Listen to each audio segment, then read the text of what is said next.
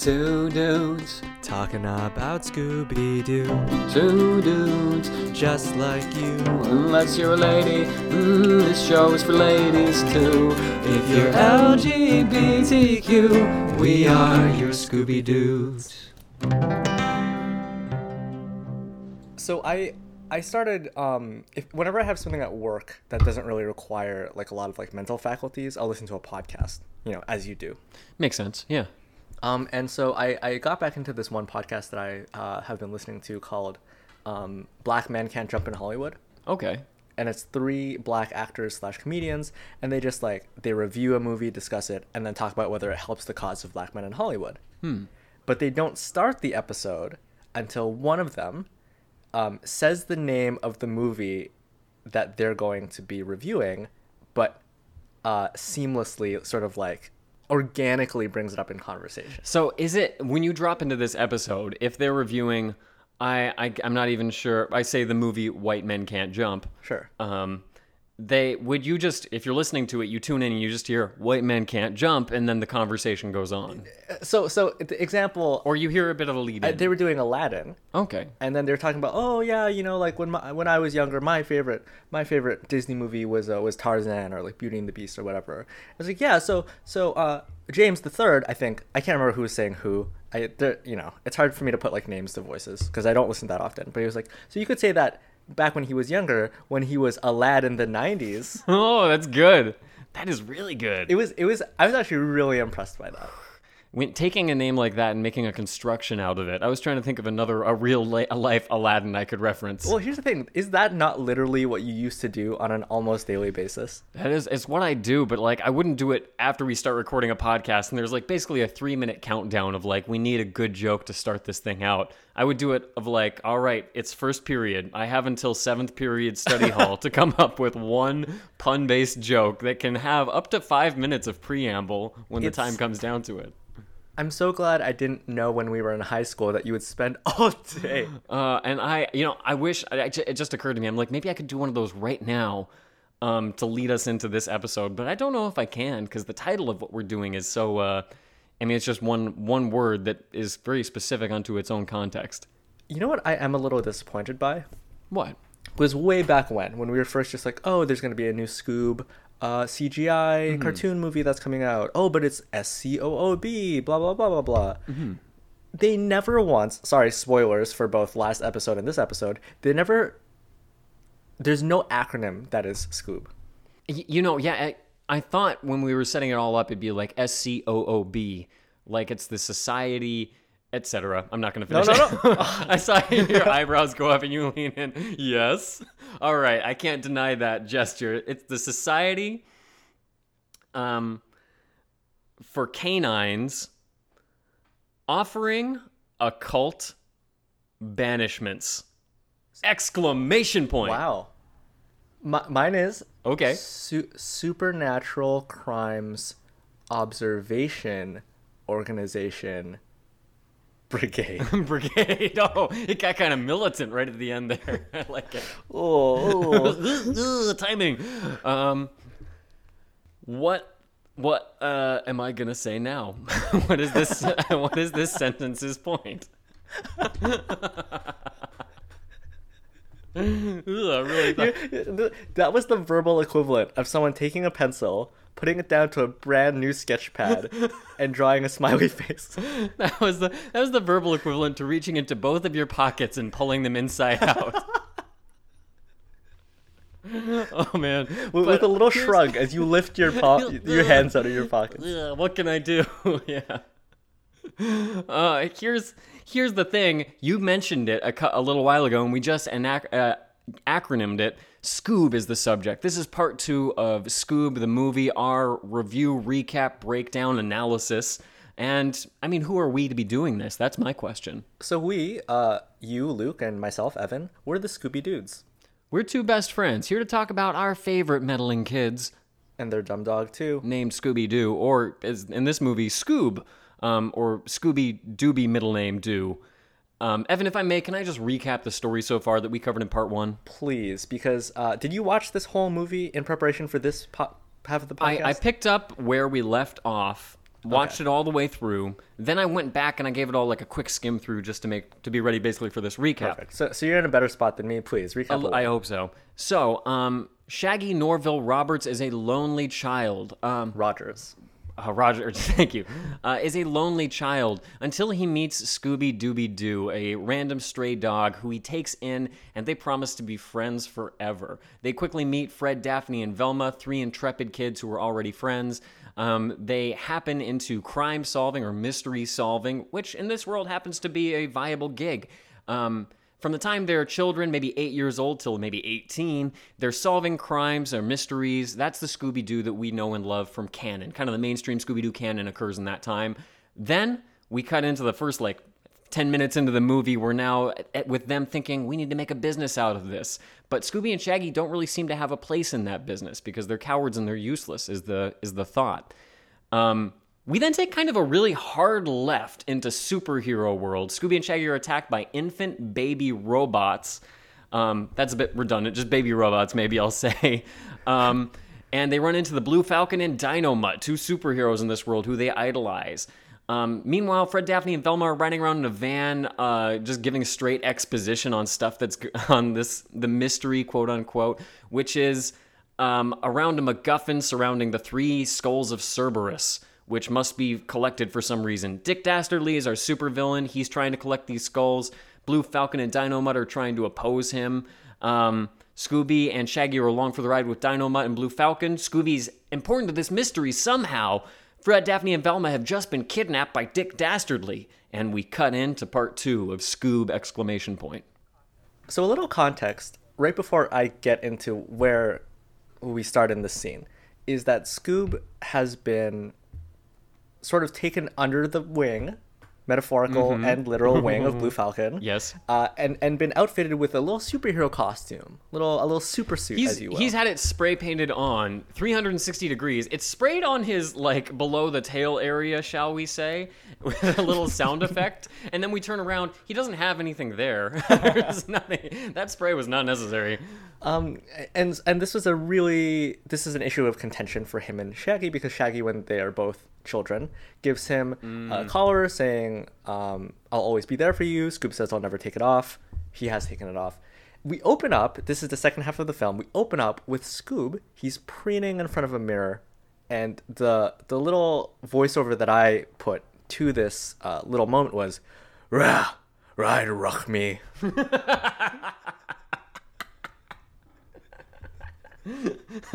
A little Buffalo William, if you will.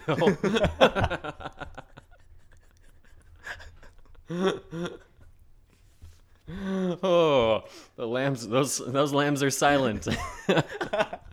That's all I got. Okay. um, it really is him checking himself out in the mirror and Shaggy judging him from behind. This is kind of where the conflict bubbling up. Shaggy being judgmental about Scooby's newfound success, and it, it really is. It swoops in. Scooby being like, "Oh, you're special. Let's get you an outfit and all this stuff."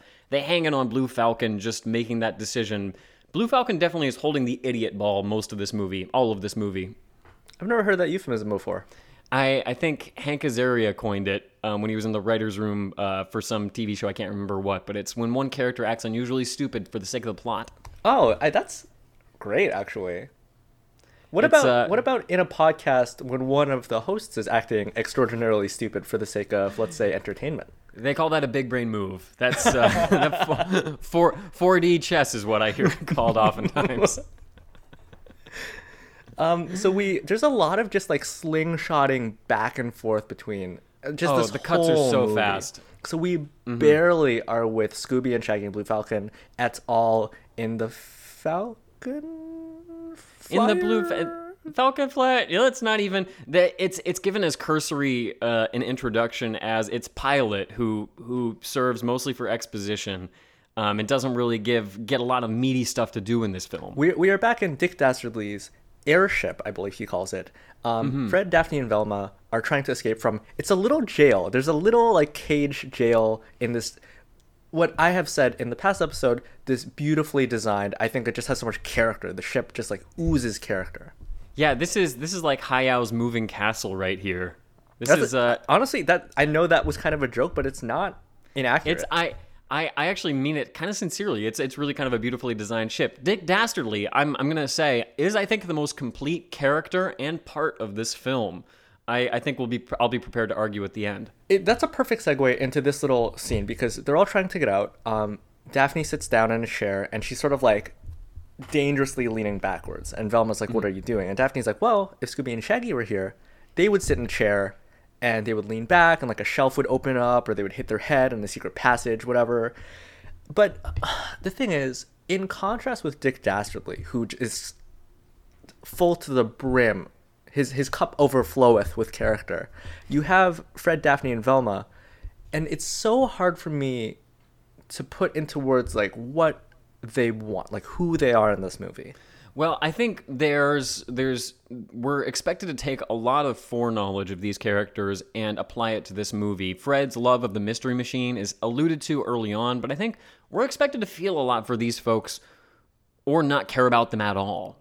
Um, like it's they're not really establishing much of a reason why we should care about them. They're exposition vehicles, and Fred's um, a, a valuable little bit of comic relief and a critique of um, kind of a, an extra bland, basic dude that I, I really think is great, but doesn't really serve to counterbalance the fact that Daphne and Velma are really underserved in this film, along with all the other women in this film. Like even even if part of Velma's character, and I know this isn't necessarily maybe like female friendly from a writing standpoint, but even if she had that added element of like, I don't want to be on this mystery, I don't like being in danger, that's something to work with. You Yeah, know what I mean? definitely That's is. character. Yeah, but they they've already uh, they've made that exclusive to Shaggy and Scooby for the sake of this particular plot. I think the more pressing thing for me is what's Daphne going to do this film because that's something that every Scooby series has had to contend with or conspicuously not contend with. This I don't think this movie does a very good job with it in that in this scene, if I can just jump through it, Please. um, the the baby that Dick Dastardly, the baby robot that Dick Dastardly ripped the head off of, Thank you for saying robot. and and replaced with a like vacuum little cleaner dust head, devil, a I little think. dust devil head, um, is going around coughing dust. Daphne's maternal instincts seem to kick in. That's that's how I think the movie plays it a little bit. I think a more generous reading is that she's just being nice. But um, she kind of fixes this baby's coughing problem. The baby releases them, and there's going to be later plot consequences for it. But that's really Daphne's main contribution to this film plot wise. When everyone else is having their hero moments, hers derives from this moment of kind of forced maternal interaction. So uh, on my second watch, this is something that I was able to uh, to sort of apply to it because you know watching it again, fresh, or ish eyes. In the beginning, little Genesis one one for you. They're in a diner. This is near the beginning of the film. Simon Cowell says, "Listen, I want to sponsor you guys. Some of you have roles. For example, Fred, you're the muscle. Um, Velma, you are the brains of the operation. Daphne is the empath. Um, and then Scooby and Shaggy are useless, blah, blah, blah, blah, blah. This is what I, I noticed this as an example of Daphne is very empathetic, she's very kind and caring. So that is her utilizing her strength as seen, you know, as spelled out by Simon Cowell to help the gang accomplish, I don't know. You know what? I think that there's more validity to that than I recognize. Though I think there's something a bit problematic about saying like emotional intelligence is what this character has to offer in totality. And and we're only really going to let that play out relative to a baby. I think there's something that's like very potentially mm. dynamic about it. For example, let's say because this is such a wacky movie. Let's say there's a dragon. Yeah, Okay. we could so be there. right? And and let's say that Daphne is the one who's saying, "Oh no, look, let's not let's not like hurt hurt the dragon." Mm-hmm. in this sorry, in this little scenario, they're dragon slayers. So bear with We me. could so this isn't even a pivot to get here. and Daphne says, "Oh, maybe there's there's either a thorn in the dragon's paw or Mm-hmm. uh, the dragon's little baby," and that's her sort of like utilizing that empathy. And then the gang is like, "Wow, Daphne, what value you bring to this group? We never would have figured this out without you." I'm, I'm gonna I'm gonna zip ahead a little bit. Zip it. Um, yeah. let me just go scroll up a little bit. Um, so yeah, little little vacuum head. She clears out the, little, the dust out of his little brain, uh, and then he frees them. It's extremely cut and dry. She shows kindness to Robot, and lets him out of jail. Well, they're out. They're sort of eavesdropping on Dick Dastardly. Dick Dastardly uses the two skulls of Cerberus to find the location of the third. The third is located underneath Messick Mountain. Messick Mountain being a reference to Don Messick, the original voice actor of Scooby Doo. Um, m- some of the mysteries that we uncover when we're poking around Dick Dastardly's lair. One is that the skulls of Cerberus will all join together to create uh, a door to hell. Um, right. it- they say the underworld, but I started writing hell in my notes once I realized it was faster. I think they they did say like it'll unleash hell on earth, literally, or something like that. Um, and and they also discover a um, a shrine of sorts. Um, the only parallel that's coming to mind right now is Hey Arnold, Helga's sh- shrine to Arnold, um, but a shrine to Muttley that Dastardly has in his little lair. And I can't remember if it's then or later that we have the kind of watery flashback to. No, I think it's then. Dastardly really opens up. It, it is then. Um, so Daphne exercises. She really uh, flexes her her emotional muscles, and she's like, "Oh, who was he?"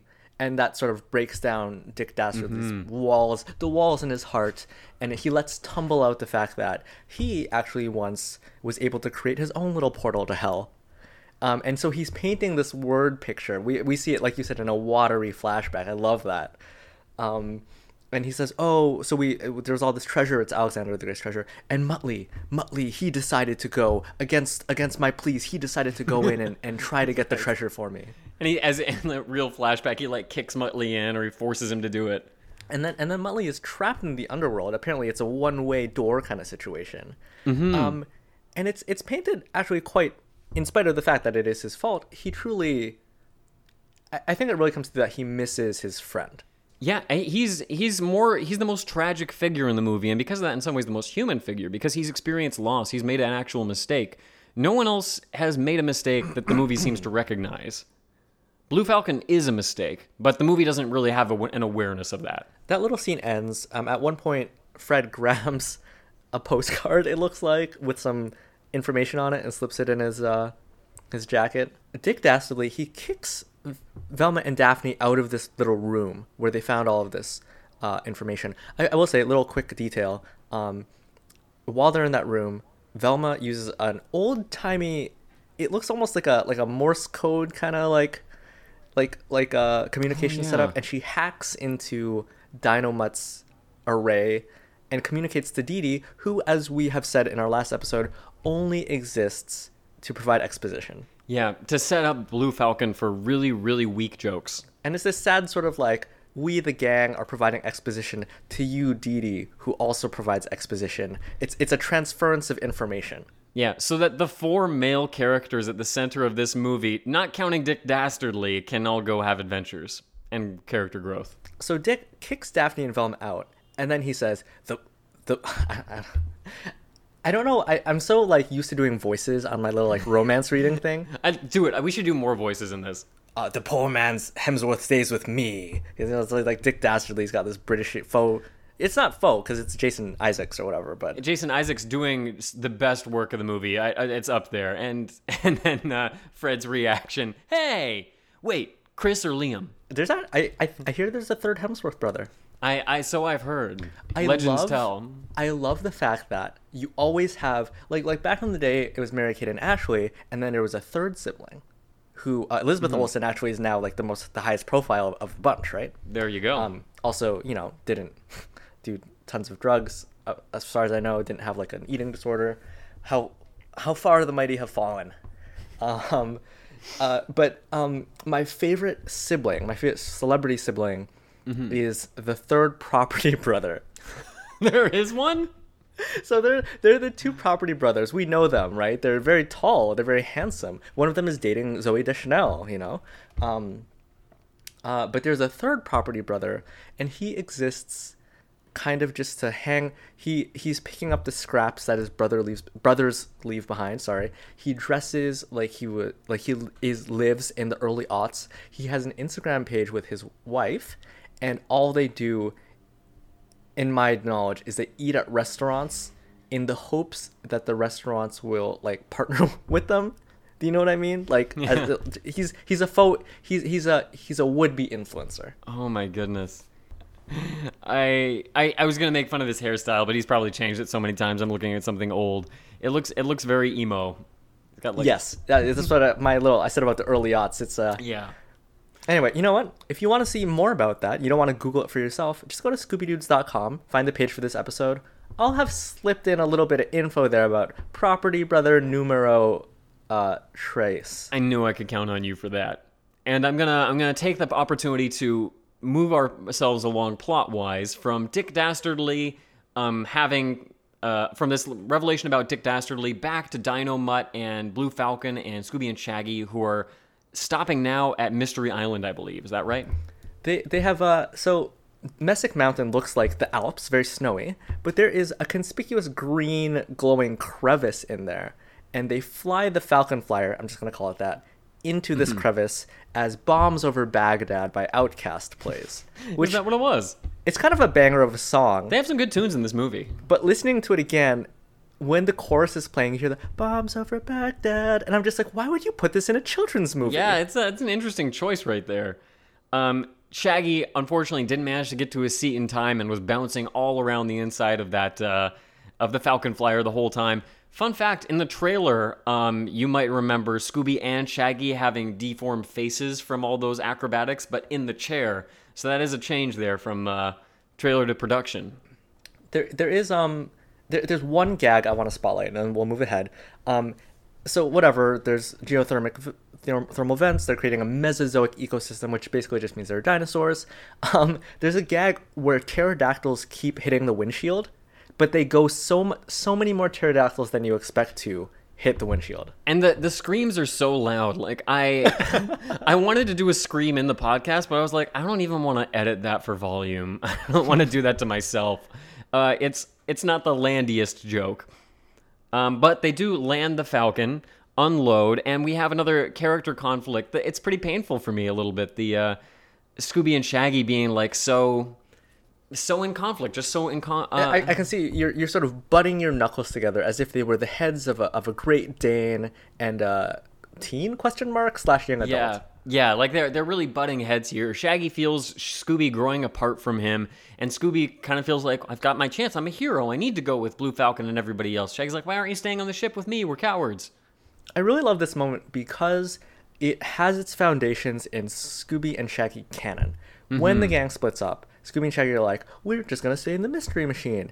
The, the difference between, and, and I wish they'd play this up, is what gets both of them out is f- typically Velma, sometimes Fred, sometimes Daphne, one of the three, saying, if you stay here, the monster might get you, you know, like you'll be alone. Um, and then they're just like, okay, well, yeah, we can't stay here. In this case, I would say that Shaggy feels quite safe aboard the Falcon Flyer, and he's just like, "Look, nothing here but us chickens." That's all a throwback, you know. Great we'll, We'll just stay here. You guys are heroes. You go ahead. I, I came at it from a different angle. I, th- I feel like his insecurity is ruling his behavior right now, where he's like, I just want to reject, I want to see make Scooby reject all these people who are taking him away from me and, and have him to myself.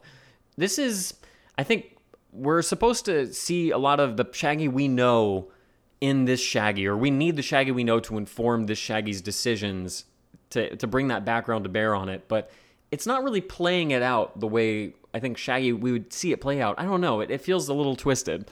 That's a maybe an extreme word to use here, but um, I I'm gonna move us even a little further along because I think next we're marching through Mystery Island and we meet Captain Caveman, Tracy Morgan's character.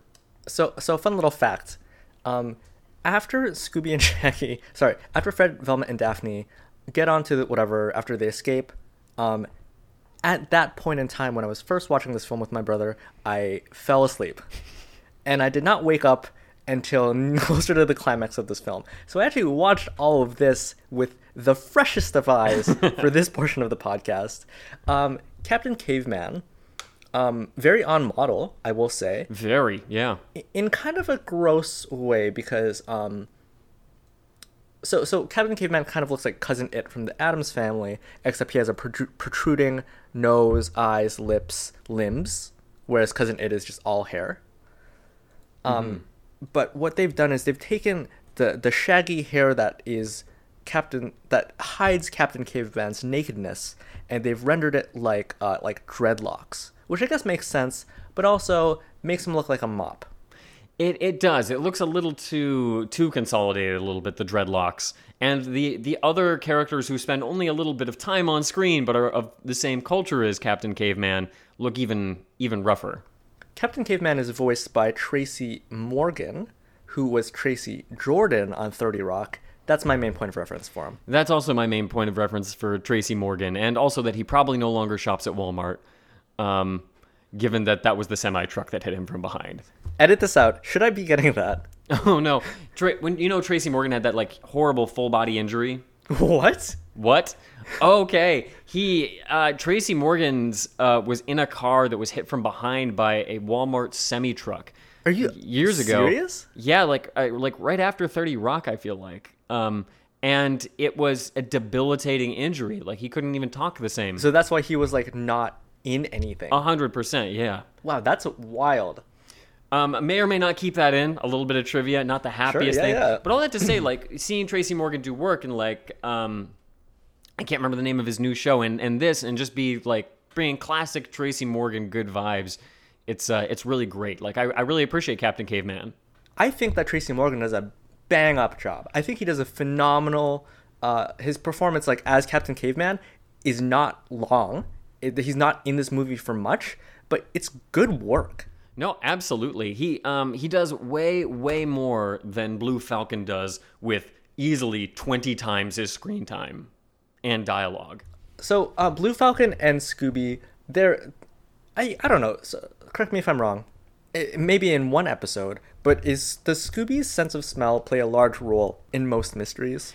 I think they they touch on Scooby's sense of smell, but I think often as a gag. And I'm not an authority on this. I'm not speaking from certainty, but more like Scooby, smell like where's this um this checkbook we found lead and he smells his way over to like a buffet table. Right. It's it's always about it's always uh, like a smorgasbord. But here, I think I know what you're getting at. They're looking for clues. Dynomutt scans the area and he's like not clocking anything. And Scooby just starts sniffing the air. He's like, I smell something. And he start, and he leads them over to where they meet Captain Caveman. It feels very uh, apropos of nothing. There's there's a little um it's it's a character moment to me because it's Blue Falcon and Scooby. Blue Falcon is trying to live up to his father who's a hero and he's like, "Well, it's it's almost like Blue Falcon Brian, sorry, feels like he can offload his superheroism onto Scooby. Yeah, because that's that's Brian's arc really is that he feels uh, inadequate for the role that's been foisted upon him because I guess superhero uh, this is like uh, uh, I can't remember the term, but something you inherit. Um, A mantle. a mantle, yeah. It's it it leads us to a place where they find the the final skull of Cerberus. It's being guarded by Captain Caveman, who's the protector of it. They have to fight him and beat him to get it. This is where Blue Falcon dropped the line that made me stop watching the first half. Um, he said, I can totally pound the crap out of this little guy. And I said, All right, Mark Wahlberg, I'm going to take a quick little break. I'm going to take a quick little break and then uh, finish the rest of this movie next week. Can I say this is uh, there's one brief moment I, I want to say because because uh, it, it's so the the blue the Falcon Flyer is a large craft with a it looks kind of like a like a Apple Genius bar or whatever on the inside. oh, from the inside, 100%. what I don't understand is it appears to be crewed almost entirely by holograms. Mostly, yeah, but it also felt populated at one point, like early on. They're all holograms. Were they? Yes, they're not real people. But there's someone he referenced to Blue Falcon himself, like He said, calls calls to out Greg to or Tim, something, or- Greg yes. in engineering, his sound engineer. Yeah. so there's at least one other person besides Dee Dee, uh, Blue F- Brian, and Dynomutt. But uh, all to say, um, Shaggy takes uh, the, a collar that's bound for incineration, and I was like, oh, what an interesting moment. But it's being pushed by a hologram, so it's it's, it's just a weird eerie detail. It the, the world building here is is inconsistent, but they do. They, it's not that they don't do any of it. It's that they almost do too much and the wrong ways. I don't know what I'm saying here. Um, it, if I may, can I can I blow us through some action? Well, I, I here's the thing. no, I- please go right ahead. where you stopped is actually one of my favorite jokes and look there I, I would say that as a whole this movie is not very funny as a result i need to highlight the jokes that i think were successful. Please do, because there were some good ones. so uh, as you were saying brian does say i'm gonna pound the crap out of out of this little man or something and captain caveman is like who are you calling little? or you know whatever. And then Yeah. scooby a peacemaker blessed be the peacemakers. That's my second bible reference. I'm gonna cap it at that. It is a sunday so you know um, as the spirit leads. He uh, scooby is putting himself in the way and he's kind of like no he said big and he's like no i called him a pipsqueak he's like who you called him he said big squeak that's perfect. That's a perfect Scooby Doo line. that is. Oh, that's so good. It's it's perfect for his character. It's a good play on words. There and then there's a I don't understand this at all. I'll, and I'll let you steamroll head after this. Oh, please Captain go ahead. Caveman wallops Brian with his club, but his club, which is sort of like a stereotypical caveman club, opens up and a smaller, angrier club pops out from inside of it. And and here I, I do want to break this down because this is but five seconds that that can mystify for hours. I think it's a dinosaur that pops out and has like on the two sides of the dinosaur's head, it has like really hard skull like um, protrusions rounded with sharper skull bits. Um, and he uses Captain Caveman uses like a hammer, and I think that's true to the original Captain Caveman. It rung a bell. That there was a smaller, angry club inside of his club. yeah, You know what? When I saw it, that is what I wanted. It was so specific that to me it could not have been from the minds of the animators of this movie. That's what I, I want to say. But then those the baby robots, the killer baby robots, were definitely not original. So I can't say that for sure. I like Tracy Morgan's delivery of like, I know I'm small. It's a pituitary thing. It's like Tracy, you're f- golden. I'm sorry. I'll, I'll You know, what, you know what you have to do? You uh, take one of those pterodactyl screams and uh, I'll see what I can do about that. If I can't, maybe I'll do look, my I'll, own. I'll even clip it for you. okay, if you can do that. From there, the preceding action is that I I think as they're fighting, um, Scooby's uh, suit gets broken. He loses his suit after getting to try it out for a second because Blue Falcon gets his butt kicked by Captain Caveman. Blue Falcon's just not the real Falcon yet. We cut over to um, Shaggy in the ship, who gets approached by Fred with the van. Hey, Fred, what are you doing here with the van? Um, Fred's like, oh yeah, we. Fred, Daphne and Velma were caught by Dick Dastardly, who has such a cool ship. Oh my gosh, that guy, man. and that I actually thought that was really funny. That really landed for me. um, it is, of course, Dick Dastardly. We all know. We already know it. Shaggy winds up leading Dick Dastardly over to Cerberus's skull. Dick um, takes the skull, kidnaps Scooby, kicks Fred, Daphne, and Velma off of his ship, and makes away. That's the broad strokes of what happens before what is the longest scene of the movie and pretty much the final scene of the movie that we're going to talk about in a minute. So w- one thing about Dick Dastardly capturing Scooby is he doesn't like I would say many a traditional Scooby Doo villain does. He doesn't simply grasp him in his arms. You can see me on my webcam doing Yes, this. you, what you're doing is akin to a hug, and I'm really glad that you're talking about the biggest problem I have with this movie. Oh, so wh- what Dick Dastardly does is he has what uh, a dog catcher would have, which is a long pole with a little loop at the end of it, A catch pole, yeah. and that's what he uses to so to capture Scooby. There's a what better word for it. typically a, a loop of wire, which it appears to be here, and it's it's a loop that by um, pulling and uh, by extending and shortening the pole, you can make the loop come out and tighten. And it looks like an extremely cruel and inhumane way to manage a dog. Which, to be fair, if it's a wild dog, I've I've seen it used. I used to work in a kennel. That is a very valuable tool. To see it used on Scooby, who is naked. Scooby has his suit has been knocked off and he does not have a collar. Evan, I think we've talked about this in the past. A dog looks Yeah. naked and vulnerable like that, R especially backslash. T I H I R backslash blurst images. That's how I feel about that's how I feel about Scooby without a collar. It's NSFW for sure. Um, and it's uh, for for me that was like, oh, this is so tonally off. Like you don't want to show Blue Falcon get hit in the head with this cartoon dinosaur, but you'll show a real life um, like animal control device being used on Scooby. Really, really cruel. Like if you've seen somebody walking their dog and just like jerking the leash, that's what Dick Dastardly's doing with Scooby. He's like whipping Scooby around by this pole. I'm sorry to make such No, a big no. thing I, of it, I, but this just, I'm is just imagining just like, oh, oh, so wait, you'll tell me that you won't have a cartoon anvil hit this hit this character on the head, but you will have Dick Dastardly euthanize like and that's okay. We're gonna get to the scene later where Dick Dastardly is loading, flicking the hypothermic needle. oh my gosh! But no, I, um, on top, of the last little detail. I'm so sorry to be going on this so long. no worries. when Dick Dastardly's going up in like that little aperture closing hole of his spaceship, Scooby's like trying to get purchase Did on you one think of, it was gonna close on Scooby? on one of his like fingers or something. It's like his toe paw. Uh, it, it's it's a scary aperture that has it, it looks like it closes quite tightly. It's made of metal and kind of sharp a little bit. And bit. Dick Dastardly's like swung Scooby onto one of those precarious little arms of the aperture that are closing towards the center, and Scooby's like his arm, his limbs are going in between. It- it's one of those issues where whenever you do sort of this 3D CGI thing, you you have to balance the cartooniness of the design and the real world elements, or like the the textures. A lot of it is textural. Um, and, and so when you have these hard metal edges and, and everything, it, it makes it feel dangerous and it makes it feel scary. Mm-hmm. Uh, the the one final joke I, that I like, because honestly, from here it is Down- literally all downhill. action, falling action. There's actually sorry, there are two Okay, yeah. two good jokes. Um, this is one of the good jokes. Um, blah blah blah. Dick Dick is saying like, "Oh, you'll never catch me. I'm going off to Athens, but you won't, won't be able to get me because you won't have a ship."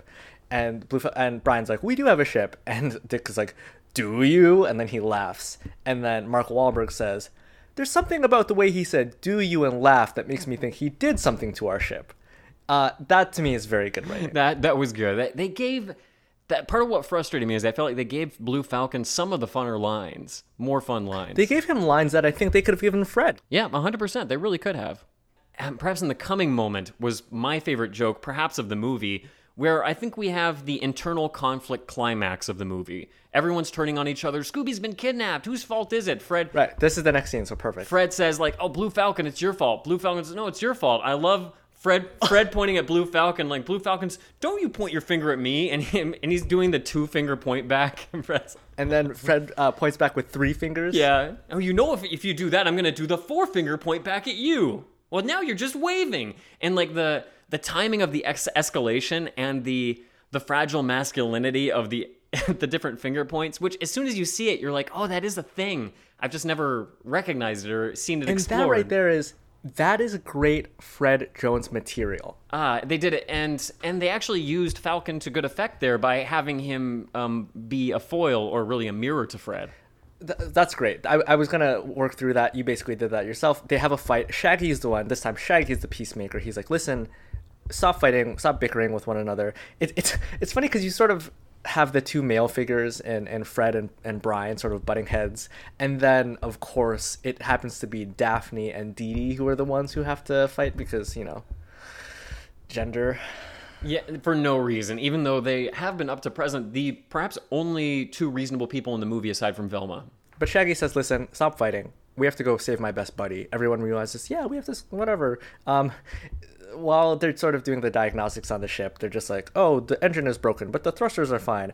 So obviously, they just affix the thrusters to the mystery machine. It's not as good a reveal, but who cares? They're in Athens now. Um, the the skulls are dropped by Dick Dastardly onto. Here's the thing about Athens. Athens appears to be solely, and I guess this is quite accurate. They're sort of on like the Parthenon something. I don't know. They're on like the ruins. Um, it appears to be almost completely populated by multicultural tourists. I don't actually have a problem with that. Whatever. It's a tourist spot. Um, the skulls turn these ruins new. They're they're ni- nice white shining marble. Everything looks Not just new, and I'm sorry to nitpick this, but uh, if you see like the the new ruins floating up over the old ones, they don't line up.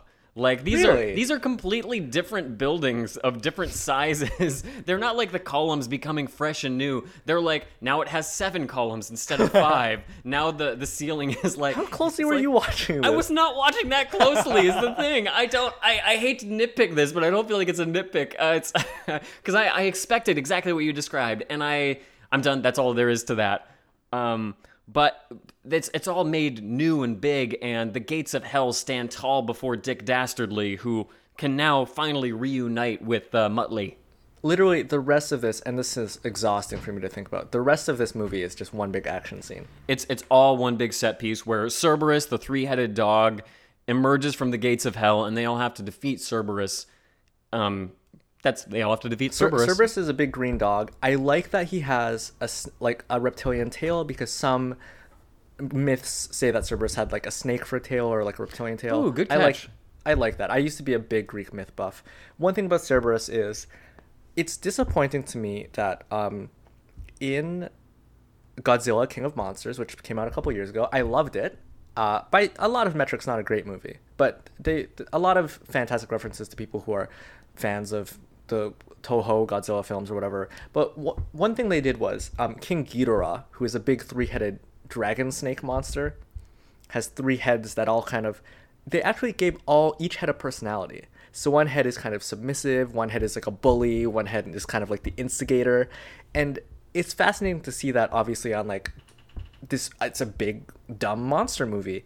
Why couldn't they have done that with Cerberus? Yeah, Cerberus had really, I don't want to say no personality, just not a consistent personality. One one head has his tongue loll out, but all the heads just want to eat Scooby. They just want to cause chaos. They're just uh, just a personification of whatever we need here at the end to have a big set piece. One thing I do want to say about Cerberus is he is a big green dog with a snake tail, but he also has like Greco-Roman armor on, Oh yeah, he does. which is a weird. That's weird to me. But he also looks like all the three heads and the body look like a, a golden retriever puppy or like a uh, a yellow lab. So not even like a full-grown dog. No, I guess you're right. He has the proportions of a pup. Yeah, like he's he needs to look too cute. He can't look too menacing. They didn't get like three fighting pit bulls to, to model for this because it needs to be kind of fun and cute.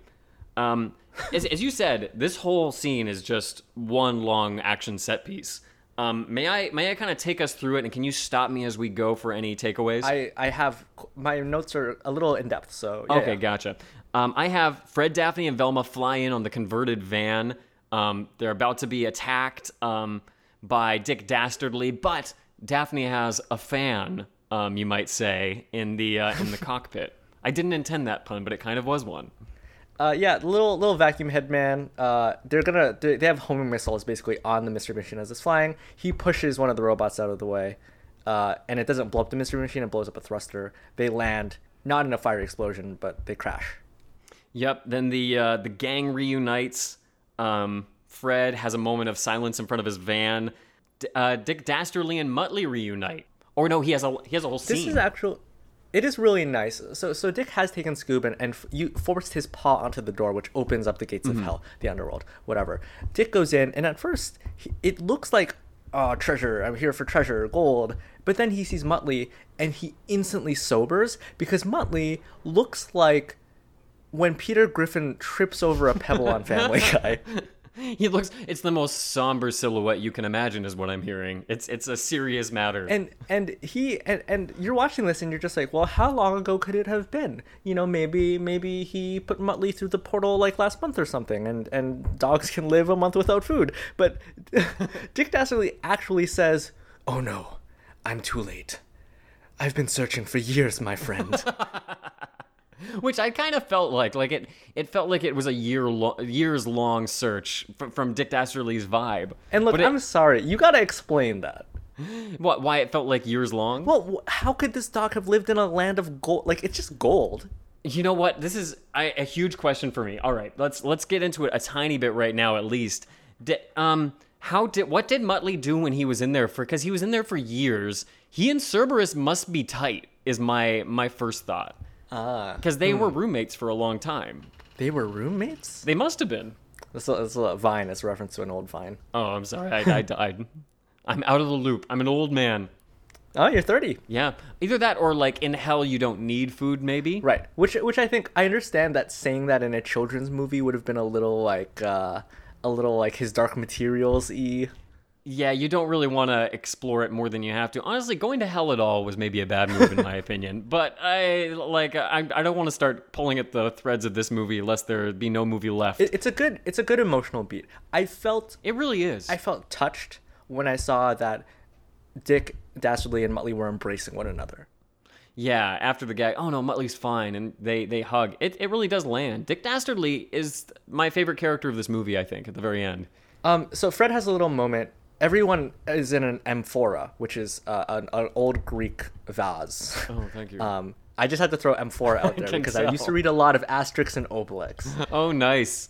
And uh, they're like, "Oh, where's Fred?" And they, uh, little Dynomutt turns on the light. Fred's not in there. Fred is still standing over the wreckage of the mystery machine. What he does is he he affixes the wheel cover of uh, the mystery machine to his arm as if he's Captain America. He whips out an ascot and puts it around his neck. And I like I like the idea behind the moment. I like the idea that like Fred loves this van so much that he's gonna turn into a hero. I just think that there's not not enough leading up to it. Here, I, I I'm totally with you. I here's the thing that pains me. That scene was for me. Like it was for me and people who feel like me towards Fred and towards the van. And I, I hate to say it, but that pandering wasn't successful. Like it's uh, they didn't spend the time they needed to spend to make Fred or this van anybody worth anything worth caring about. Because all it does is it references that bonus scene in the Scooby Doo Where Are You at the very very beginning. Just listen to the episode before this. Exactly, the montage. And and like look, it, you could have had um. e- Here's even one moment. This is me punching up the film as we're talking about it. oh, we're gonna punch it up. they're let's say they're affixing the thrusters to the mystery machine the perfect moment for fred to be uh, like ecstatic and excited like oh my baby's getting an upgrade Uh, they they could have done a, a lot of things different here. Um, Fred tries to attack Solo with his shield from the mystery machine, just gets flicked back. It's completely ineffectual. Like they didn't really do anything with that. The weird thing to me next is that they all are unsure of what to do. Scooby and Shaggy come up with the plan. They're like, "You guys go over here and distract Cerberus. We're gonna come over here and come up with a, a try and figure out how to get in the door." Um, and two lines that are then dropped like, "Wow, nice Scooby and Shaggy." Um, one of them says, We've been through a lot. And I think Scooby says, We've grown. yes and it's just like first of all have you and second of all have you Yeah, a hundred percent. I'd like to, when we're done, reflect on that for a moment. Um, but maybe we can move through the action for the moment. Um, th- there's so so Scooby, Shaggy, so Fred and Velma are gonna go figure out how to close the door. Scooby, Shaggy, and Daphne are the ones who are distracting Cerberus. Here is the last good joke in this movie, and it is when oh maybe he wants a Scooby snack, and well we don't have any Scooby snacks, and Daphne says, "Don't worry, I've always got a spare," and she pulls a Scooby snack out of her boot. This was in the trailer. Is, is the thing they they literally they take the best jokes in this entire movie and uh, Scooby eats it, and Daphne's like, "Don't worry, I've always keep a spare spare." Scooby eats that. I'm so weak. it was good. I'm so weak. Looking through the, the gap in his fingers as he covers his face. At one point, this is so disappointing to me. It looks like a music. It is a musical chase scene because they have the same music as a chase scene would have in Scooby Doo, where Cerberus is chasing Scooby and Shaggy mm-hmm. back and forth on on a on a static. It's a static camera shot, Oh. right? The problem is, it doesn't look like a corridor scene because they're they're on the same plane. No, it's You know just I mean? off. It's just off the sides of the screen each time, and it's while Dynomutt's giving a pep talk to Blue Falcon. Ultimately, says, "You don't have to be your dad. You should be you, and also your suit has wings. Go fly and fight." And then that's his thing. That was weirdly. That sounded like Ken Jeong as Dynomutt. Did you intend to do that? I did not at all. No, I, I, guess I am actually really surprised by that. Wow, thank you. Um, but yeah, that I, I love the moment when Scooby and Shaggy are just running back and forth. Um, it's it's a classic gag that they smartly bring into the present moment. There's also a brief moment when all the uh, robot babies save Daphne. Um, uh, again, or d- maybe that's the first moment. Uh, they they're saving her. Whatever. Little ro- little robots. They basically all turn on Dick and Muttley because Daphne was showed kindness. That's because she did. She's the empathetic one. Maybe there's more to that than I than I thought. I, I would say that actually she probably has a lot. She has of the three other gang members, she does the most. She has the the largest impact on the plot. I think you're right on that. I, I actually like the way that they get Cerberus in the end. I think it's a pity it's not Fred's trap, but I get it. It's not his movie right now. With Shaggy convincing all of the robot babies to transform into bowling balls, which relative to Cerberus are like marbles. Yes. Oh, So he's- it is actually quite clever. So he slips backwards on them into the door of hell, and we see him collapse onto the um, kind of paltry fi- piles of gold like um, Scrooge McDuck in a recession. Pretty good, not bad. That, was on the fly too. you wrote that down. I, I can see it's on your palm. No, It's- actually written it. It's on the walls. you really mementoed this joke. I was so afraid I would forget it. I still haven't seen Memento. Oh my gosh, that's it. You referenced it well. Nicely done. Um, You, you see me, I'm just like tattooing Watch Memento on my skin. um, whatever. It's a bunch of dumb action. I don't care. We kind of hit all the big moments. that really Uh, is it. Um, Cerberus is defeated. Um, Muttley and, and Dick Dastardly will be caught in a moment. It's it's done as an afterthought. Fred, Um, Fred and Velma take out that little clue post. Uh, it, Velma, because this is a Scooby Doo movie, says, "Oh, the clue," as if I mean it's important information. It doesn't. It's not a clue. It's not a mystery, really. Yeah. There's Um, there's been no mystery. Sorry. the idea is that there's this poem, and the poem basically says blah blah blah. One person to open, two people to close. They need to close it. It has to be two people. One of them has to be Shaggy because he is the a- descendant of Peritas, who is Alexander the Great's dog. And so now here's this very very bleak moment where Scooby and Shaggy need to decide which one of them will be stuck in hell. The level of darkness it reached was so unearned. I was shocked at how it's it, it really plays this out like we're gonna have to be without each other for our whole lives. Like which one of us is sacrificing ourselves to eternal damnation for the other? And here's the thing, they they they they lead into that with this amazing bit of slapstick humor where Oh. they're each trying to put their paw because because it flips. There's like a little hatch panel in the door and it flips. There's a, a human handprint it on one side. It rotates like a spinning coin. Thank you. A, a paw print Sorry. on the other side. No, that's perfect. That was, that was a good way of visualizing it. And they keep trying to flip it around to put their hand slash paw on it, and it's like flip, flip, flip, flip. And then Shaggy puts his face in the way, and Scooby's like slapping it back and forth. And it's, it's like so many slaps really quick, and the way that Shaggy like stops him, but is still immediately sober and is like, "No, this is a serious moment." it, I was like, "This is, I, that's amazing! It's so so funny." I'm sorry to play it up so much, but it, it, it was the funniest, mo- maybe Yeah, the so funniest my moment. of the apologies. That's the third good, last good joke. last good. It really is the last good joke of the movie, though. But Um, they they genuinely they genuinely have to debate which of which of us deserves to be trapped in the underworld. Ultimately, Shaggy wins out. He puts his hand on before Scooby can stop him, and we see him disappear and then appear like the man in the mirror on the other side of it. Yeah, I'm asking him to change his ways. yeah.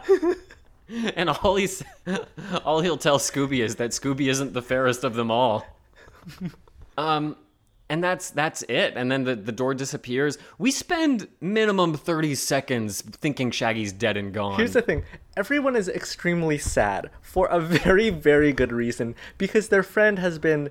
Like I, I think you, you said locked away in eternal damnation. Yeah. Sure, no one, no one to be, f- no one to have no company except for a large green dog that wants to eat you. Presumably. Yeah, like he got along with Muttley. No guarantee for Shaggy. because uh Cerberus did do, I, I mentioned this does try to eat Scooby Doo at one point. He does. That's right, and it's Blue Falcon who saves him. Ultimately, it's so contrived and so out of nowhere that the gang's like, "Wait, hang on. Alexander the Great created this with his dog, and he wouldn't want to be separated from his dog forever. So we must have found a way out. Let's look to the left and hope we see a, a statue of Alexander the Great and his dog appear." Here's the thing, a, yeah, a statue out of nowhere, apropos of nothing. It's like it's like it got undusted. Thanos reverse snapped his fingers. wow, killing it. Thank you. I was not sure. Uh, Uh, they go over and the uh, Velma and uh, Dynomutt both read the inscription because it's in ancient Greek, um, and then they're like, "Scoob, maybe you should give it a try." Not like, which isn't a logical thing to say because Scooby can't read Greek, and also they weren't trying to do anything; they were just reading the inscription. Mm-hmm. Raggy, you promised you'd never leave. Come home.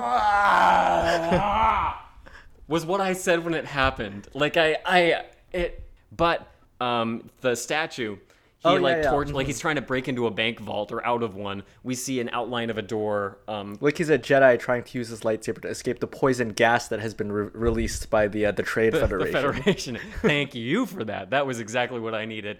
We see that door outline um, burn in and then open up. And then here's I did like the moment where we see Shaggy's classic outline. Like we all know the classic Shaggy He's silhouette. a, he's a little slouch. He's you know the the bell bottoms sort of make his legs flare out at the bottom. Yeah, his feet splayed opposite directions. Here, here's one thing where I think the movie could have been improved many times over.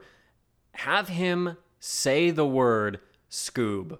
Now's the time. Like, say the title. Say it. Say it. Earn the title. Have him shout Scoob. Earn.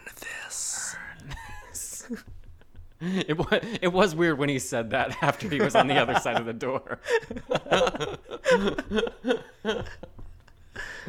Um, but Sh- Shaggy's back. That's it. We catch we catch Dick Dastardly.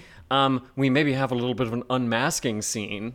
Yeah. So one thing I want to say, and, and let's try to cover this really quickly um, before we sort of hit the very very end, um, is as I was watching this, I was like, where are moments where you could inject uh, a classic Scooby trope? And you and I have talked ad.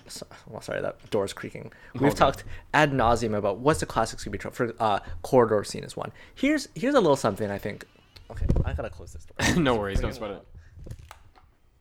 When Fred, Velma, and Daphne are in the room of the airship that I can only dub Dick Dastardly's office, um, here is something that would have been great. Is they're they're in there, they're looking, they're like, oh, look at this weird shrine to Muttley, right? Hmm. What is this? This is so weird. All of a sudden, Muttley's eyes move because Dick Dastardly is watching them from the other side. You're so right. That could have been a moment. They could have even uh, hidden hidden corridored their way into that room with almost no added time. Yeah. Oh, oh, look at this. Look at this bookshelf, and it's covered in villain books. That's a funny gag. It's funny to have, uh, like, maybe one of them is just like, uh, how to be a villain for dummies or something. Or you can put all of these like wacky racer, you know, kind of like how to like 100 ways to puncture uh, a race car tire. You know what I mean?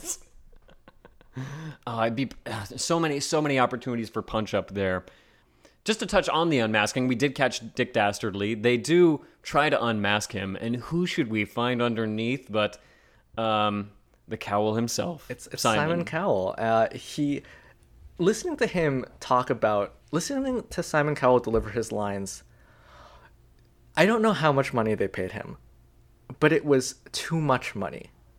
I, I, I just hope that he paid them to appear. That he's a real Scooby Doo fan He's and so- he just footed a bill. His line, he's so bored. He says all of his lines like he's bored, like he doesn't want to be there. he's I think he's just a bad choice for celebrity because yeah, that's his character as being like bored and better than. But that's kind of the movie itself is kind of an eye-rolling, sarcastic, uh, kind of low-hanging fruit type of uh, type of humor that it's indulging in. Man, that was mean. I, Simon, is that you? Simon, yeah, I'm sorry. You sucked. they unmask him. It's a double. Uh, Dick Dastardly is like, oh, no one ever goes for the double unmasking. It was Dick Dastardly under Simon Cowell, and that's it. That's the end of Dick Dastardly. I would have gotten away with it too if it wasn't for you mismatched, meddling miscreants. Oh, and I do like earlier when I think he calls them you um metal. Oh, I, I wrote it down. What was it? Uh, He calls them. Scroll, scroll, scroll. Uh, I oh, sorry, I have to scroll quite a bit. He calls them muling millennials. Muling millennials. I thought was a really great update. it's it's nice. It, it's honestly, I'm gonna I'm gonna put this out there. I don't need them to say meddling kids. No, me neither. I don't even really need them to say muling millennials or to do another MM or another uh, M-based play on words. I'm looking for other stuff in this movie that I think we'll we'll get the chance to talk to in a second. Just to hit the wrap up, we're back at Venice Beach in California. The gang is opening up a brick and mortar shop for Mystery Incorporated. In this economy, And that that's exactly what I thought. I thought you want to pay for rent for your services? You get the benefit of a food truck. This is you have no overhead. That's so you, good you for you. literally don't stay in one place. No, That's the point of your you- business. They get a call that's like, "We need you to come to." I, I don't even remember where it is. It's like, San Pedro in Mexico, I, I assume. I'm Thank you. I think to- you're exactly right on that. And it's like, wow, glad we had the brick and mortar shop to receive that Zoom call on. uh, we see Fred get a new, shiny new van from uh, Blue Falcon. How did you feel about that? It looks like. I, I wanted to liken it to the Tesla pickup. Oh yeah. Uh, it, it's just it's so smooth. It's a future car. It's a future car that comes down because Blue Falcon is the DJ that Shaggy has hired to DJ this little opening. Um, uh, and then and then all of a sudden it's it, it becomes magically or technologically embla- emblazoned with Mystery Machine colors.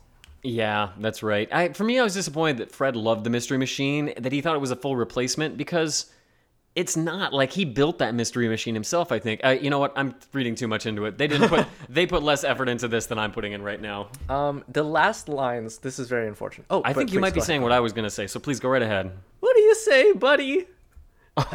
and then the last lines are Scooby saying, "Let's Scooby Dooby do it," and then the movie ends. Why would you end the movie like that? I okay. Two things. First, when that happened, I went back to rewatch the montage at the beginning of the movie. I actually really did as a palate cleanser. oh wow, that's Because- a great idea, actually. I, I, I highly recommend it. Anyone listening in, if you're going to watch this movie, if you haven't already, or if you did, just finish it. Go back and rewatch the montage towards the beginning of the movie. It helps. Um, this is the last note about about the actual like runtime. If you're watching it from beginning to end, at the end of the movie, during the end credits, Mm-hmm. they heavily imply that there's going to be the formation of, I believe it's called the Falcon Force. I, I kind of skimmed Wikipedia for this, but that there's going to be an Avengers style super team that is existing in this Hanna Barbera universe. It has Adam Ant. I actually like Adam Ant a lot because he's a small ant who's strong. I think Grape Ape, Yeah. some kind of uh, octopus guy. Uh, I don't know, someone a else. robot. I, I think don't Captain remember. Caveman might be one yeah, of them. we see Dick Dastardly and Muttley escape from jail. I think we see Muttley rescue Dick Dastardly from jail. Right, because you can't send a dog to jail. Exactly. exactly. He was free. That was their mistake. Can you confine a dog to hell? Yes. Yeah. Oh, 100%. Also, also, I gotta say, rewinding a little bit, it's kind of wild that everybody is like, yeah, the human sacrificed himself for the dog, spent an eternity in hell so we could all hang out with the dog. That's cool with us. And yeah, who's gonna tell Shaggy's parents, by the way? they were like, I'm sorry, Shaggy had to go Yeah, to they're hell. like, sure, uh, a dog can only, uh, especially a large dog, only has a maximum lifespan of. They stated in the movie that Scooby has been around for 10 human years, and he was not newborn when Shaggy met him. So they really sh- they consigned Shaggy to an eternity in hell for a few more years with Shaggy uh, with Scooby as his health declines. And and that really Oh, is the movie. That's it, front front to back. That's the movie. Here's if I can, I've got a couple of questions. Let's do it. Let's let's wrap this up. It's uh, first first question first, and then we'll get into. Okay, your- hit me. Did you like Scoob? It's about as general as it can get. I thought Scoob was fine. I, I is ultimately how I feel. I think Scoob uh, definitely serves its old school audience. It gives them enough Easter eggs. It gives them a, enough, you know, little details that I think in some ways they'll be satisfied, but it, it in a junk food way. Mm-hmm. And and here's the thing: I would never slam junk food. I think junk food's fine. I had pizza today. It was delicious. It it is what it is. It's not substantial. That leads me kind of to my next question. You know, there's nothing wrong with junk food. There's nothing wrong with a movie that's not aimed at us. Two part question Did you like this movie? And in that same sense, do you think you would have liked this movie or felt differently about it if you saw it when you were younger? For instance, the age when we saw the original live action Scooby Doo, which we both love. I saw the original Scooby Doo when I I think I was 12 years old. I saw it in theaters whenever that was. Yeah, I, I it was already out on like cassette or whatever when I when I watched it. VHS. Um, I think I want to say. Here's the thing: it's so hard to go back because because you always want to say like, oh yeah, I was. You can't go I was a child, a tween of di- of discerning taste, you know. But Mm-hmm. I, I I want to say that I think I would have been confused by who all these characters were supposed to be. Because here's the thing: I'm, I'm putting myself in the shoes as, as a child today, right? Mm-hmm. And I think a child today knows who Scooby Doo is, knows who Fred, Velma, Daphne, Shaggy are, in because of, of pop culture. They have an idea who the mystery, who the gang are, Mystery Incorporated are. They don't know who Captain Caveman are. They don't know who the Blue Falcon are. They don't know who all these characters are. And I think it, it puts you in this t- weird space where like there's a familiarity, but then they're throwing all this unfamiliar stuff at you. I agree with that. And I think it also puts itself in a little bit of a tough position where it's making some jokes and references that I, I think you got to be our age or older to get, and a lot that I think really are aiming for a younger demographic. This is one of those movies that I think tries to, to spread itself and, and goes a little too thin in the process. Another question for you. As we said, Scooby and Shaggy mentioned uh, towards the end of the movie as a kind of a big, big thing. We've been through a lot. We've grown. Did they? Were either of those statements true? We've been through a lot. I think you could argue that. We've grown. So, Scooby and Shaggy, I, I, I will say, I can say this objectively. I think their relationship with one another, their friendship, I think has been stretched more than it ever has. They've never fought before. That's something that Scooby directly tells Blue Falcon that we've never fought before. Mm-hmm. And so I think, I think that that's true. Do I think that that then places them in a in a position where all of a sudden they can come up with plans and and you know, uh, no. I don't That- think that. out of nowhere. I also think that Shaggy's kind of epiphany of like, I need to let Scooby grow. Basically, when he has his like pep talk he gives the whole group, comes out of nowhere. He's had no real growth and he's he's done no real self reflection to to get there. I get it, and I think it would work for most people watching this movie, but I think it's an emotionally unsatisfying movie in a lot of ways. And final question, if I may. If you could change just one or two things about this movie to punch it up, what major changes or small little changes, what, what things would you change? uh, and I cannot place the two of us in the writers' room for this film. You unfortunately it's a bit late for that. But you know what? I, I really hope, and this is something I've thought, that people who will either are on track to write Scooby Doo or might someday write for Scooby Doo could be listening to us and could be taking our advice maybe. What advice would you give? Say somebody wants to learn a lesson from this movie because someday they're going to make the next one.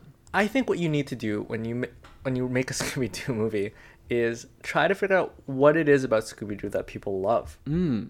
Like what's like the essence? You can't. I don't know. You, you know, a, a lot of it it feels like set dressing. A lot of you know it feels like we have characters in like these outfits or whatever. But like, are they the characters? And and I think they're such archetypes that you truly can like bend and stretch them into almost anything you want to some extent. And we did not like Scooby Apocalypse. That is a valid interpretation of sorts of those characters. No, I- I'd, I'd put Scooby Apocalypse all on execution, really, because I think it's character choices in a broad sense. Like you squint and you look at it, it could work. but but you can't you you have to know you have to understand Scooby Doo before you make a Scooby Doo movie. That's and I know that's broad, but that's my advice. I, I hear you on that. I I, th- I think I agree with you on that. That there's not a full understanding here. I had two changes I would ask. Okay. One would be a, a selfish recast. Um, let's get Matt, Maddie Lillard in there. I think that would that would help a lot. Nothing against Forte. More like Will Piano, am I right? Ooh, I love it. I love it.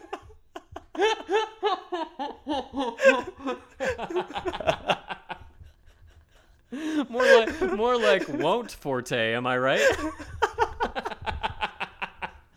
Listeners, aren't you glad you stayed to the end? Aren't you glad? Oh. there were a couple of good jokes still remaining from this movie. oh man. I, I don't know. I don't know what it says about me, but I thought that was so funny. I can't believe how hard that got you. it got me so hard.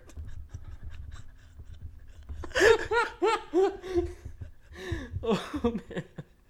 All right. I had I had a, a real thought I was gonna give, and I'm gonna get back to it. But that's one. That's the minor change. Here's the big change I think I would have liked to see, and this is this gets into a little bit of my big thought on the movie. I think this movie could have been improved many-fold if we just established that Dick Dastardly's real motivation, that the thing that really drives him, is that he's jealous of Scooby and Shaggy because he misses Muttley. Wow, that's amazing actually. I, I think it would have because this whole movie is about close friendships between uh, humans and dogs. Really, there's three. There's Scooby and Shaggy. There's um, Dynomutt and Brian, uh, Blue Falcon, and there's Dick Dastardly and Muttley. And I think there's something to be said for that being worth exploring. I think they could have done a lot to like. Okay, now I'm going to give them some specific notes. The movie should have dropped in immediately with "Show me the f- meaning of being lonely," just with Shaggy walking looking sad. Make that that's already the norm of his life. He's a sad, lonely guy. As quick as you can, Scooby jumps in and make it a Scooby is saving Shaggy kind of thing, where it's like Shaggy's hopeless without Scooby. So when the time comes when Scooby's leaving him, we really sense that he needs him. And da- Dick Dastardly, because he's insecure and hates them, can twist that knife even more. You're nothing. Make him not talk to Scooby and say you're everything without Shaggy. Make him talk to Shaggy and say you're nothing without Scooby. Um. Furthermore, I'm, li- I'm listening. The one thing I think it, it plays up the best part of this movie, which I teased when we ended the last episode. The best part of this movie is the title Scoob, because the original Scooby Doo was Scooby Doo, where are you? It's something Shaggy shouts because he feels lonely, he needs his friend, he's scared, and he needs someone to at least be scared with him. I think this is the perfect update of that that you can find in the original. Scooby still, uh, Shaggy still says Scoob in the original, but it makes sense that he'd say that now. Like, Scoob! That that's his cry. Have him use that at multiple points in the movie as as a just a boiling down, just a, a microcosm, uh, just sh- uh, a bird's eye picture of his desperation and loneliness and need for Scooby. Then, when he's finally locked in hell, Scooby's the one who shouts out, "Shaggy!" And uh, it, I feel like that this movie had kind of like Scooby Apocalypse, you squint and you can see a good story, but the execution I think fails it a little bit.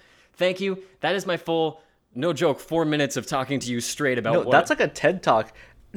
Okay, legit though. Um, the fact that there's the that parallelism that exists between the three relationships of man and dog, and they don't draw it out. Actually, those bones are there. You know, like like the framework is there Mm-hmm. for like a really really compelling and funny story because each relationship is funny in its own way. And dude, do you want to hear you want to hear a really big brain moment, man? You said this story has good bones and there's three different dog relationships. Um, Cerberus is a three-headed dog whose bones they seek in this movie. I mean, Luke, they I, I can see your cranium extending. Oh, it's I, it's I got a killer headache. It looks like it's bursting. Oh, my migraine. Ooh. Are these worms crawling over my skull or just veins? it looks like one of the cone heads right now. E equals mc squared. The root of a triangle is a squared plus b squared equals the speed of light. I... Any final thoughts on Scoob? Here's my final question: who, who in this movie, in in this animated film for children, who is the hottest? This, this is the. hmm. All right. Um, Why why hasn't who who directed this Warner, Brothers Animation or whatever? Yeah. Why hasn't Warner Brothers Animation taken a page from Pixar's book? And uh, Well, I, I actually am not sure what you're getting at right now. have have you ever have you ever seen those posters? All these memes about how like Oh, pic, The Incredibles. Uh, uh, all, all the moms in Pixar movies are desi- they're all designed like dump trucks basically.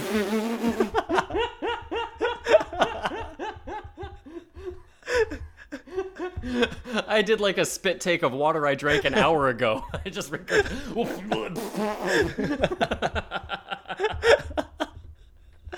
all right, cut the episode there. Cut the episode there. so, let's talk a little bit about where people can follow up with us. Uh, you want? How about I just go through a bunch and then you can make say something dumb at the Please, end. that's oh, man, you. don't, dude, don't spell out our formula. People are gonna steal that. That's like those are our those are our seven original herbs and spices. Um, listen, go to www.scoobydudes.com. Um, find the page. The page for every episode. There's its own page. It has all this great information. Uh, sometimes screenshots with captions, little details, little show notes. It's always valuable. Go to scoobydudes.com. Email us at scoobydudespodcast at gmail.com. Follow us either on Twitter at, at the scoobydudes or facebook.com slash scoobydudes. The. Is that good? Is that, I feel like that might have been too much smarter than I normally do. Might catch some of our listeners unaware. A little highbrow for some of you guys. Can you explain that joke in the in the show notes? Neil deGrasse Tyson, is that Oh, you? yes. Actually, uh, it's not cow farts that are destroying the atmosphere. It's my farts. oh, Neil Neil deGrasse Tyson, not cool.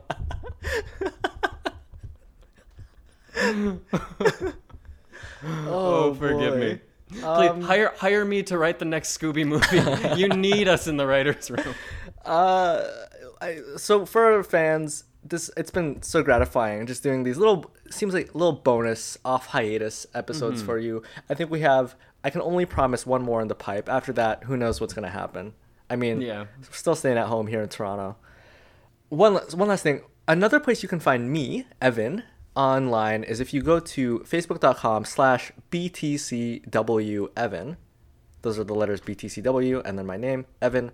That's a place on Facebook where every Thursday, 8 p.m. Eastern Standard Time, I'm reading a few chapters from a romance novel.